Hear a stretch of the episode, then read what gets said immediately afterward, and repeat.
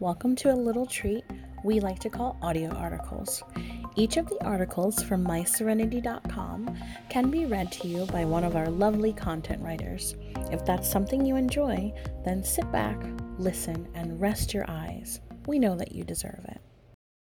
This article is called Go Your Own Way, written by Natalie.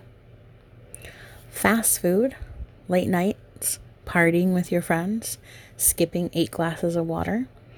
If you're anything like me, then some of the above are part of your regular life. As much as we are being told that certain medications, body contusions via yoga, and chakra clearing is a way to personal enlightenment, I don't believe that that's the only way. Will these practices help? Possibly. Are they necessary? Probably not. Depending on how you view things, we've been enlightened beings our entire lives. Our bodies haven't stopped us from gaining knowledge, spiritual experiences, and notions all of our own. Nothing about how many days you attend hot yoga is the key to enlightenment. For some, enlightenment is another state of consciousness, like sleepwalking and deep sleep states. Nothing to do with the physical body. There is no key to enlightenment. You are the door. You must simply open it for yourself. What is enlightenment really? It's the realization of true identity of yourself, i.e., I. What does various meditation, yoga, prayer, and other means of taking care of and discovering our bodies really mean? These are all the things that seem necessary to a body that is actually under strain or distress.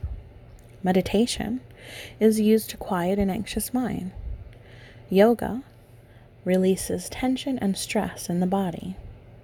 And chakra clearing is just realigning your mind and body as one. The only real way to attain enlightenment starts with oneself, and I believe it should include relaxation of the mental and physical kinds.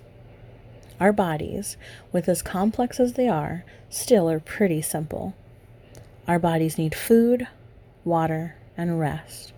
Everything else seems to be a byproduct of the emotional seesaw that we participate in on a daily basis.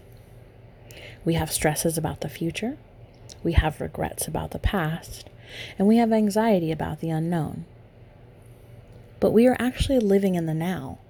So, all of these things manifest into a variety of traumas felt in our bodies and minds. When we laugh or cry, this is the most natural way our body relaxes and releases whatever tension and stresses it has been holding on to. These daily human interactions, experiences, and thoughts are what can truly stop one from reaching a level of enlightenment that they are seeking. So, what can you do? Honor your body, all parts of it. Don't beat yourself up if you didn't get to meditate for a certain amount of time. Instead, ask yourself, Was I happy? And if you miss a few yoga classes, what's the point of fretting? How does your body feel? Did you find another way to stretch and relax? Don't let anyone, not even us, tell you that you have to have enlightenment look like a certain thing. No one else's standards need to be your own. I'm still very much of the belief that enlightenment starts with just a thought let go, or don't. The choice is yours, but honor whatever it is you decide and move through it. Don't get stuck behind it. Allow what happens to do so effortlessly so that your mind doesn't grow weary and your body knows no tension. Only then will we be able to see the beginning of the clarity that we've all had within us all along. Stay connected with us on the web via our site, mysoulrenity.com. Follow us on Instagram for inspirational posts at my.soulrenity, on Facebook as mysoulrenity. We're also on Twitter, Tumblr, Pinterest, and Quora. Subscribe, follow, like, and do all those things that make your soul happy.